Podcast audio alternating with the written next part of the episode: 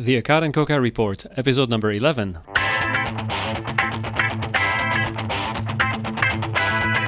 Welcome to the Accad and Koka Report, the podcast dedicated to making sense of healthcare, from policy to economics, from evidence-based medicine to ethics. Join us as Drs. Michel Accad and Anish Koka diagnose and treat the latest epidemic of healthcare absurdities. Hello, Anish. Hello. Hi. So we're here for a, a new episode of the um, Accad and Koka Report. We're going to try something a little different today. For what it's worth, I mean, people on podcasts, uh, you know, when when this gets to be on podcast, I think should be able to follow. But since we have the video, we may as well take advantage of it. So I'm going to give you a talk. I haven't prepared in depth, so don't don't get your hopes uh, too high. But let me share the screen here. So there's a paper that just came out, uh, published online on JAMA, about shared med- medical decision making. And I want to slay that uh, sacred cow or that that golden calf. What do you think? Sounds good. I'm I'm I'm all yours to see, uh, see what you think about shared decision making. All right. So the paper is uh, is here on on screen. It's mandatory shared decision making by the Centers for Medicare and Medicaid Services, and the author is uh, Faisal Merchant, uh, who's a cardiologist apparently at uh, at Duke, an electrophysiologist. And I'm I'm not going to discuss the paper in detail, but the the gist is that um, Medicare is now going to uh, mandate shared shared decision making, whatever that that means, and we'll go into that uh, in just a little bit. Uh, before implantation of um, defibrillators, uh, ICDs, and apparently I didn't know that this is not the first time that um, uh, CMS mandates shared decision making. They've mandated it so far for left atrial appendage closure and for um, screening for lung cancer with uh, low dose uh, CT.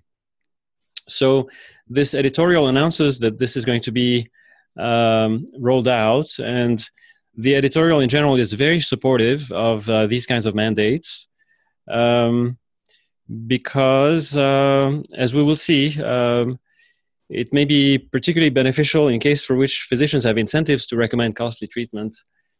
And um, and so I wanted to, you know, share decision making. I mean, being against shared decision making right now is like being against, um, you know, the fly, the flag, and apple pie and, and mothers. You hear about shared decision, shared shared decision making (SDM). Um, you know, it, uh, you know, you read about it on every other page of medical journals it's unquestioned as being uh, uh, an unalloyed good that we we should all follow. It should be the model for uh, the doc- doctor-patient relationship.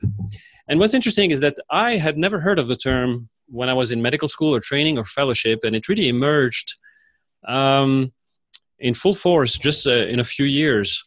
So to get a sense of that, I went on PubMed and I did a um, a search term, you know, uh, query for um, the search search term shared decision making. And as you can see here it was barely in the medical literature in the 70s 80s and 90s and then it starts to rise you know in the late 1990s and then 2000 you know there's more. And then in the last five years boom it, it just explodes everything is about shared decision making all of a sudden and uh, you know i thought that's uh, that's a little strange you know why would that be um, and, and, and what do people mean when they say shared decision making? Um, what, what, what are your thoughts, uh, Anish? What do, what do you think when, when some, somebody says, you know, shared decision making? What does that mean to you? I mean, I'm, yeah, as you've said, it uh, came into vogue, uh, you know, the last uh, 10 years or so that I've been hearing this more and more. And it seems to be something that's, uh, is about uh, trying to align uh, you know the decisions that are being made with uh, with the patient's interest. I mean, the fundamental premise is, that most of the decisions that are being made are being made in somewhat of a paternalistic manner. Uh, decisions are made mostly because the physicians shade patients to make one decision or the other, and the physician's point of view may be very different from what the physician wants is very different from what the patient wants. Um, so, at its, I mean, I understand the basic premise is to try to align the decisions made with what the patient wants. So you know the the classic story is of the oncologist that uh, uh, is seeing a patient with pancreatic cancer uh, that is uh, end stage, and the oncologist wants to keep going, and uh, you know maybe that's not what the patient and what the family uh, want, and the idea is is that that has not you know that has gone most treatment has gone the way that physicians want, not what patients want. So we yeah, have a better, a better, uh, you know, a better path forward with shared decision making. Apparently, right, right, and, and, I think you're right. I mean, I think that's essentially the, the gist of it. Although we, we have something called uh, informed consent, right, and and then the question becomes, you know, what is the relationship between informed consent and shared medical decision making? And that's essentially so. So I, I was curious, and I went back to try to see where this whole thing started, and I tried to find the first mentions of the term. And actually, in the, in the 60s and 70s, it's in you know it's in German speaking language. Uh, you know, it, it, has nothing to do with uh, with our current concept. But it really it, it, begins in full force in 1980 or, or 1982. Um, with a report, uh, this report, this this is from 19, 1982. Uh, it's a report called called "Making Healthcare Decisions," and it's a report issued by a, a presidential commission on medical ethics. And I don't know if you're aware, I wasn't aware of it until, until a few years ago, but um, since the, the 1970s, there have been periodically um, commissions, um, uh, medical ethics or bioethics commissions, um, set up either by Congress or by the president or you know by the governments, uh, one way or another, to study certain topics of importance. And that came about um, in the aftermath in the aftermath of the uh, Tuskegee syphilis uh, scandal, you know, the Tuskegee syphilis study scandal, which, you know, at some point we should do a show about that. It's, really a, if people don't know about it, it's a horrific event um, in, in public health. And, um, but anyway, so there was this huge scandal and, uh, and so they, they got together uh, a commission to study the, the question of um, the ethics of um, participation in research, in clinical research, and that gave rise to uh, the establishment of uh, IRBs, you know, institu- institutional uh, review boards and so forth. And since then, uh, periodically, every few years, there's a, a presidential commission that um, gets together and addresses an important topic, and they can be very influential. They can, for example, there was one that I was interested in uh, was uh, instrumental in um, legalizing the concept of brain death uh, across the United States, and it also uh, took place in the in the early 1980s. Um, so this one um, was commissioned to study the the question of informed consent, because at that time, in the late 1970s and uh, early 1980s, the, the, there was a, a real a perceived uh, uh, crisis. Um, in medical malpractice, a lot of doctors and hospitals were getting sued, um, and uh, it, it, seemed that a lot of the times the claim was that the patients were not getting um, sufficient informed consent about the risk of procedures and uh, and so forth and the courts dealt with that um, you know frequently by you know if they would side um, with the patient that indeed informed consent did not um, you know did not take place and and that, that it should take place and uh, as a result of these court decisions, the, the, the, procedure of informed consent that we're all familiar with sort of came to be. So the, the reason why we now fill out forms, you know, with fine print and we ask the patient to sign the informed consent has emerged from uh, all these legal cases um, from the 1960s, 70s, and, and, and 80s. Yeah. And it's amazing. I mean, since we started doing informed consent, we have ended medical malpractice. It's uh, exactly exactly the problem. Right. Medical malpractice. Wonderful. Correct. Well, uh, so to the so the, this commission was uh, commissioned. You know, I mean, this group of, of ethicists and uh, were commissioned. And these guys, you know, who sits on those commissions? I, mean, I really have no idea how they get selected. Uh, some of them are MDs. Some of them are non-MD ethicists. Some of them represent different uh, religious uh, perspectives, and you know, nothing wrong with that. I mean, I have no no problem with this diversity, but I'm I'm not exactly sure how that you know how they get selected, but they they do get, get selected. So they were selected and and uh, asked to study the the question of informed consent and uh, whether steps should be taken to improve on it. Because by that time, it was pretty well established that you know doctors should have a discussion with the patient uh, about the risks of a treatment or a procedure, and and get them to document with on a piece of paper that uh, they're consenting to the treatment.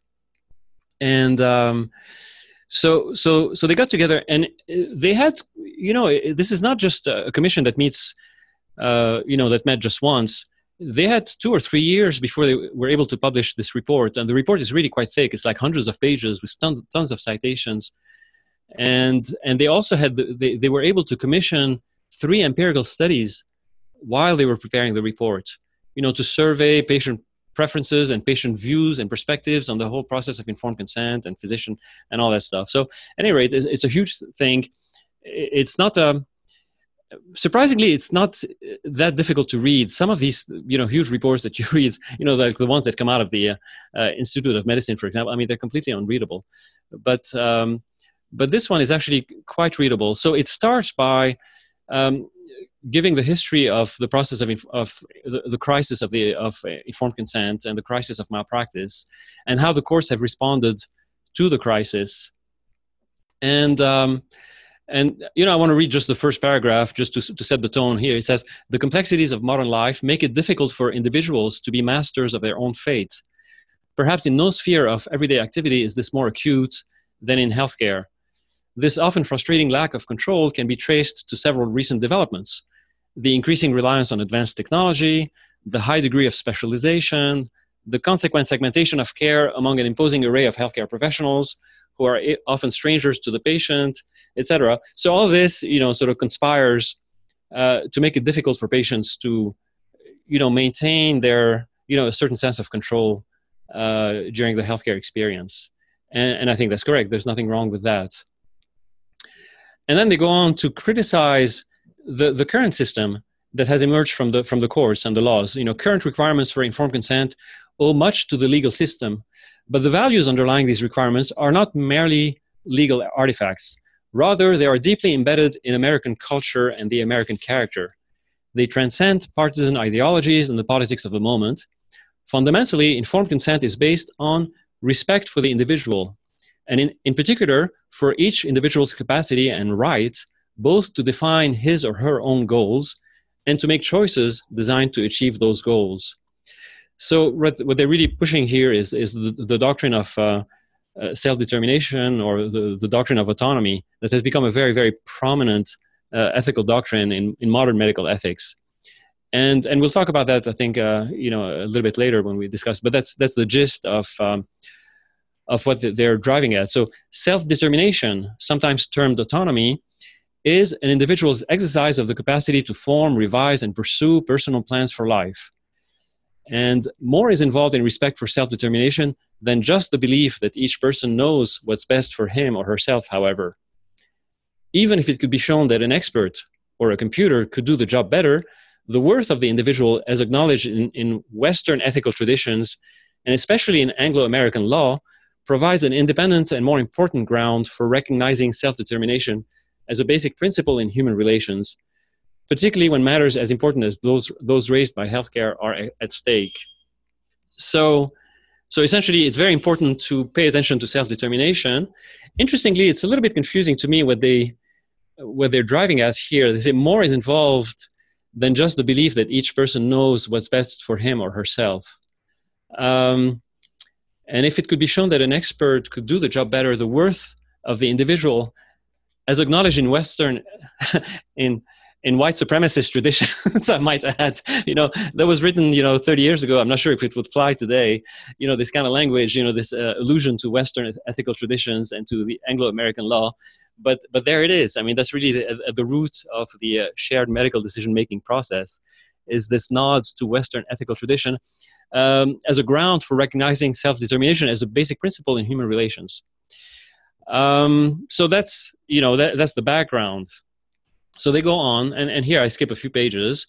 And then, you know, the realities of court decisions on informed consent fall short. So here they're, they're describing what we're up to up until now practicing.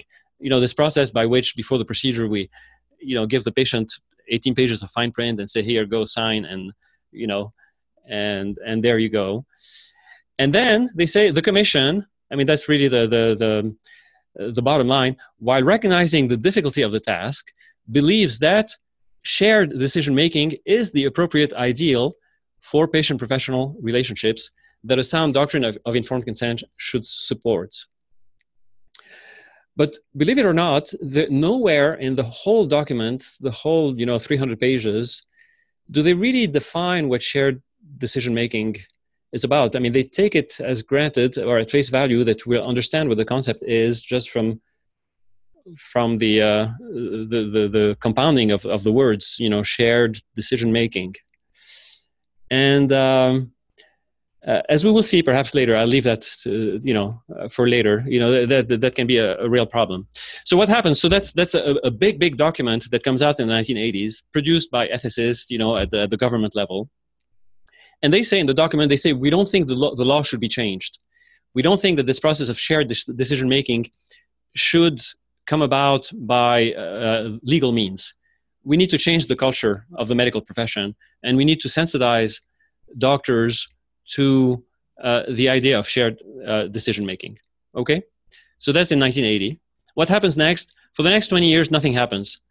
Uh, 25 years. As I showed you on the graph, you know, zero, zilch. You know, I don't hear about it in medical school, in residency, in fellowship. You know, I finished all my training in 2002. You know, nothing about shared decision making that I recall. But then it starts starts to emerge in in 2000, you know, or, or so what do eh, what, what do you think happened around that time 2000 Two, 2000 a, a couple of things. I mean one is a movement that sort of grew that that predates 2000 but but sort of by 2000 it had really flourished. And and we talked about that you know quite a bit. In 2000 uh, previous episodes. Yeah, yeah i mean you know what, what's happened you know by the late 1990s it was the healthcare and managed yeah care? yeah in, med- in medicine in medicine. Oh yeah the growing uh, uh, ebm growing movement for oh ebm use yeah evidence-based medicine no evidence-based medicine emerged hmm. so yeah. now you have but ebm ebm is i mean ebm has been around since sackett and the i mean when did sackett right. first do his yeah. thing at mcgill that was been a, it's been a long time prior to that the, the first papers from sackett in jama was 19, 1992 1992. 1992. So yes, yes. I mean, the, the groundwork was laid laid out, but it, it really didn't take I off see. until the 1990s. And by, by the late 1990s and 2000, then you have you have you know the the, the multiplicity. So not not only do you have the acceptance of EBM as you know uh, the the scientific way of practicing medicine, mm-hmm. but you also have a bunch of clinical trials. Mm-hmm. On the basis of which you can now actually have something to share with the patient because if you think about it, it what are you going to mm-hmm. share you know before you know in general in the past if in the past it was primarily your, your clinical experience right. You're going to tell the patient well on the basis of my clinical experience you should get this treatment. Right. And then what is the patient going to say? No uh, well I, I don't you know on the basis of my you know what do they have to come back? So so essentially um, uh, ebm sort of i think in my mind at least i mean i don't think that's that's stated but that's my observation is that is that EBM gave shared medical decision making sort of a second wind or, or, or some wings now to, to, to, take off. And along with that, I think it's related to EBM, you have the, the, the Institute of Medicine uh, launching of the quality and, and safety movement with, uh, uh, you know, t- their documents, you know, to, to err is, is human, you know, the, these famous documents. So, so you have the launching of the, the, the, the quality movement, the, the error movement, and, and that yeah. whole you know I, yeah i guess i guess right I, I kind of viewed it as the as as uh um as all of this happening uh, with the standardization of medicine. That's but, right. Which right. I think is, I think you're right in that. Part of it. You're right in that the standardization of medicine um, does does coincide with with EBM. I mean, right, because EBM essentially gives a gives a, a method basis for that. Right, yeah. it gives a method yeah. to standardize things. So you have the, the emergence of EBM, and now you have you have a method to standardize things. And then what happens next is you have um, um, wait, wait. I'm trying to click on the next slide here. What's happening? Page down. Uh oh. Ah. Well, whoops. Are you there? Yep, I'm still there. Okay, my screen disappeared. Okay, but um, yeah. So, what is decision shared decision making nowadays in, in, in, a technical sense? What is referred to is referred to as okay. Of course, they want they want the doctor to sit with the patient and have a conversation, but the difference is that right now, shared decision making is, you know, employing decision aids, right? And all this has emerged in the last you know 15 years. So you have the emergence of decision aids. You have these little. You're familiar with with, with those little, uh, you know little gimmicks, you know, little, little apps with uh, smiley faces and frowny faces. And you plug in, you plug in the, the, the patient's characteristics, you know, the age, the cholesterol level, and whatnot, and then it it shows graphically to the patient exactly what what the risks are of the treatment of the procedure the what exactly yeah. you know it, of course the argument is is that we are now making better decisions because of all this stuff. Right right uh, exactly. And and uh, you would disagree. but yes i mean there's no basis to that um, to that argument. It's a different conversation. I mean it's part of the conversation but on the one hand we're supposed to be still to retain our autonomy as as a physician right? And and our judgment. And on the other hand we're supposed to take these decision aids into account. And so you look at this decision aid and what are you supposed to conclude from that decision aid? Are you supposed to conclude that yes you should treat or no you shouldn't treat? I mean i'm not sure how that uh, immediately gives rise to the right decision. And now, what if what if the patient looks at this decision aid and comes to a conclusion that uh, you as a physician disagree with? and um, well, I guess that's the point. The point, is, the point is that uh, you know the point is uh, you know to uh, to uh, uh, uh, create some balance in terms of the information asymmetry that exists between patient and physician. Yeah, and and this this provides some balance and informs the informs their decision. Do you? Yeah. So. I mean, that's right. I mean, I think I think it's all faulty. We don't have I don't have a, time, but I don't think you know, I if I think it's the right thing to do, you know, I think a treatment yeah. is the right thing to do. Uh, either I'm right or I'm wrong, but yeah. no, you know, there's no proof that I'm right or wrong. Yeah. Really, empirical proof. But and so Michel, here's the thing: you you're a master. You're, you're you're a clinician that listens to the patients. You've spent a lot of time with them. You you you parse whether or not you know this is a uh, uh, an athlete who is uh, running uh, you know running marathons and versus somebody who's sedentary. You know, there's lots of right, exactly. So, but so, meaning there are things that don't don't enter into the, the equation. Yeah, yeah uh, that leads, that gives rise to to this little uh, right. graphic. Well, what if you get it wrong? What if what if you as the clinician uh, uh, misread your patient? Well, what does that mean? I mean, misread in what way? Meaning you think what okay. you think right. you think you know what the best thing is for your patient but say you're like you know you're some you know you're you're some physician that uh, uh, has poor eq and therefore yeah well uh, how do you, you prove think, how do you yeah. prove that i got it wrong now suppose yeah suppose that i um uh, first of all the decision aid is not supposed to tell you really what how to treat yeah. right yeah uh, now suppose i treat uh, I, I i i give the drug or i do the procedure you know yeah. And you know, six months later, the patient dies. Yeah. Does that mean that that was the wrong thing to do? No, not necessarily. Right. It's, hard. It's right. hard, to, it's hard right. to falsify probabilities. Correct. So it doesn't mean that it was the right thing. You know, or suppose yeah. the patient lives. Does that mean that it yeah. was the right thing to do to give the treatment? Right, right. You, really, you don't know. I mean, it's completely the uncertainty is not taken out of the equation. You're still yeah. living in a completely yeah. undetermined but world. The, the, the, so the, the point you're making is that this does not capture all the different data points that goes into making a decision, right? Number one, and and it's it it essentially distorts a little bit what the decision making process is. Yeah. Um, so giving them giving them a right. sense of you know somebody like them if they were started right. on a statin whether you know their chance of having a future heart attack or their chance of not having a heart attack uh, w- w- you know, they know themselves the best. Can't they decide? Why do what do they need us for? Why can't? Why can't exactly. I mean, I think that's the idea. You know, right? Exactly. At that point, what do they need us for? Yeah, yeah. And so, so the main point. Now, I want to go back to to what yeah. the the commission was saying uh, initially, and how it it put this um, this question of patient autonomy really as the pinnacle uh, value that we should um, we should address. And that to me is is is a very f- f- false idea.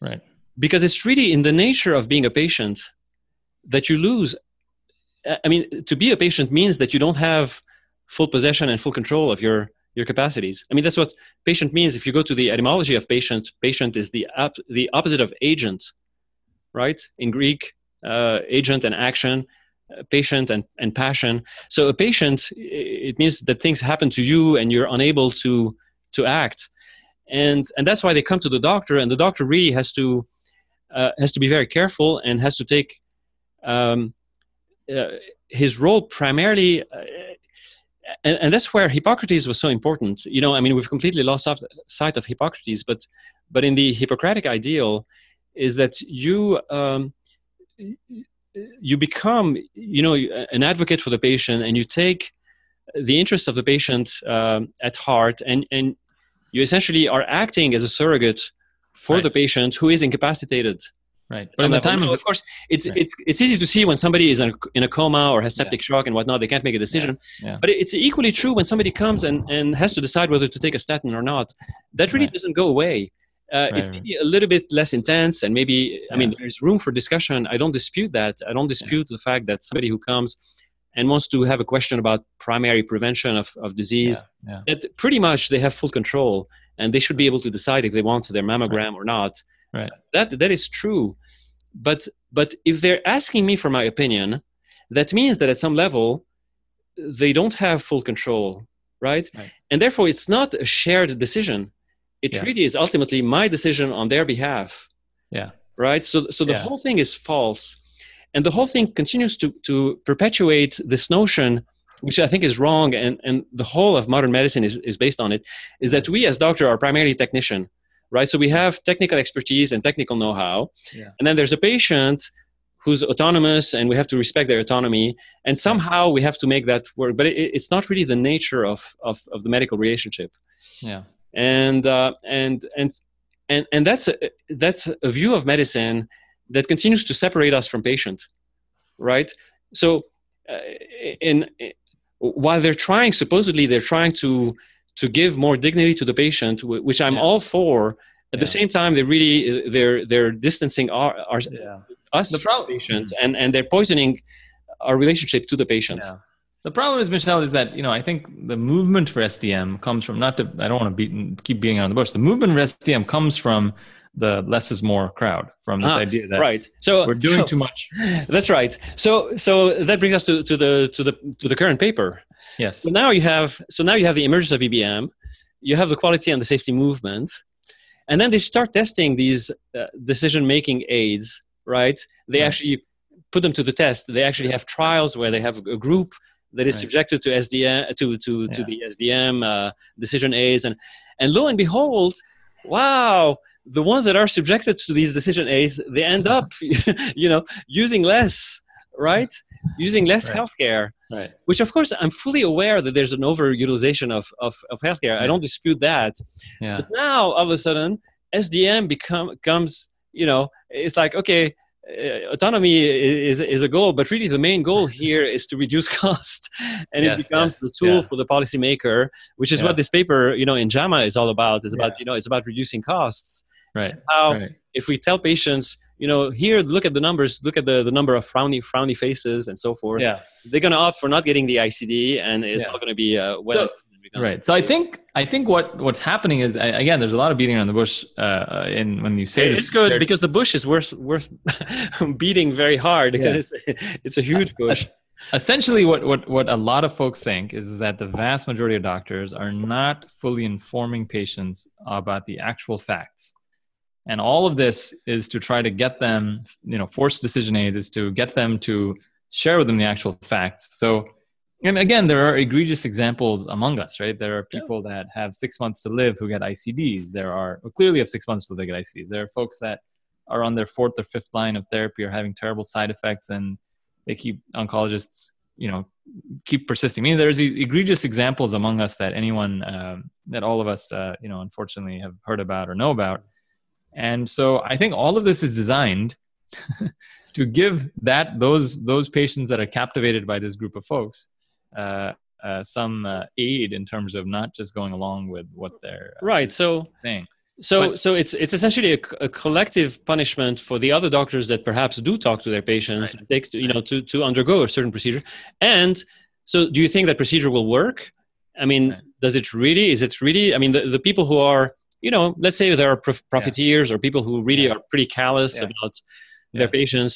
do you think that's really they're not going to be able to overcome this uh, Yeah. little exercise? I think- and I think- the patient decision aids thing. That's exactly. I think that is the great point. I think that's the great point that that I think uh, that I think it would be better if we all spoke more plainer, and I think we should go after folks that are egregious and uh, are uh, so callous, as you're saying, with with patients, instead of doing all the stuff that you know is. I don't think is going to really be worthwhile, and it's kind of hypocritical, right? Because whenever you have cases where if you do if you do share decisions, so you know we had this case recently of the 105 year old who came in with a stroke who. Uh, you know may get a you know the question was could she, should he get a thrombectomy or not and uh and you know the you know if you if you share the decision with the patient and the family to say that if the stroke completes you know he will be in a very bad way but if we do this procedure even though if there's a 1 in 100 chance that it succeeds we may avert the stroke completely if the patient and the family choose the procedure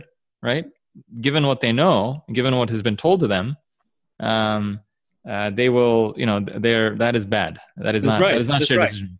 then then we don't care about shared decision making. Then we don't care about patient autonomy.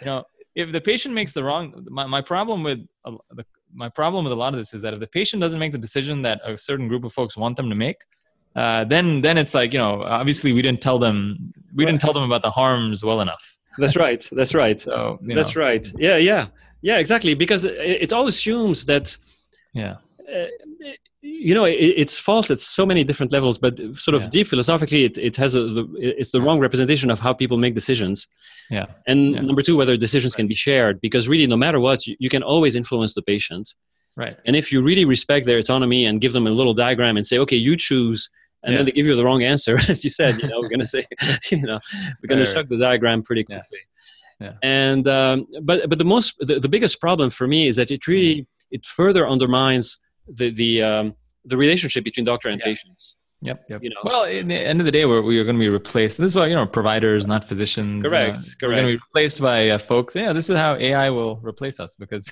we will we will dumb down medicine to this point, and then we will be able to be replaced by AI, by right. robots, by Watson. So That's Anyhow. right. So I mean, that's my my little Yeah. uh, spiel on on SDM. no, it's it's great. It's it's great points. I I, I think I, I mean in, in, no, I mean I, I don't I don't know what the best solution is to deal with folks that um that that are unfortunately under the uh, uh, sway of physicians that perhaps have motives that aren't aligned with patients. You know, you want to believe that most physicians have motives aligned with patients.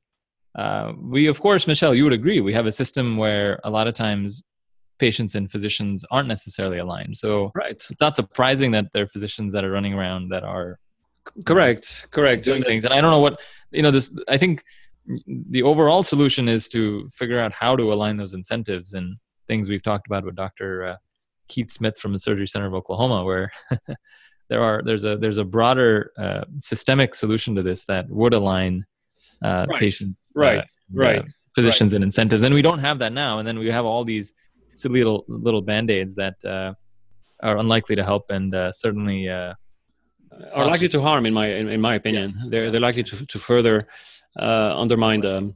No, but that was that was a great review. I, I didn't know about I did not know about the history of uh, of Yeah, I- you know, it's always very instructive. I mean, I do it, you know, quite frequently when, when I Yeah. when something doesn't sound right. You know, go back, and now you can get from PubMed, you can you get this graph immediately. That's If beautiful. you notice it, you, you notice it in the uh, Yeah. when you do a search term immediately in the upper right hand corner. Yeah. You get a graph of. Uh, I'm curious to see what the graph of you know how, how often Koka and Accad were searched. I'm curious to see what that graph looks like.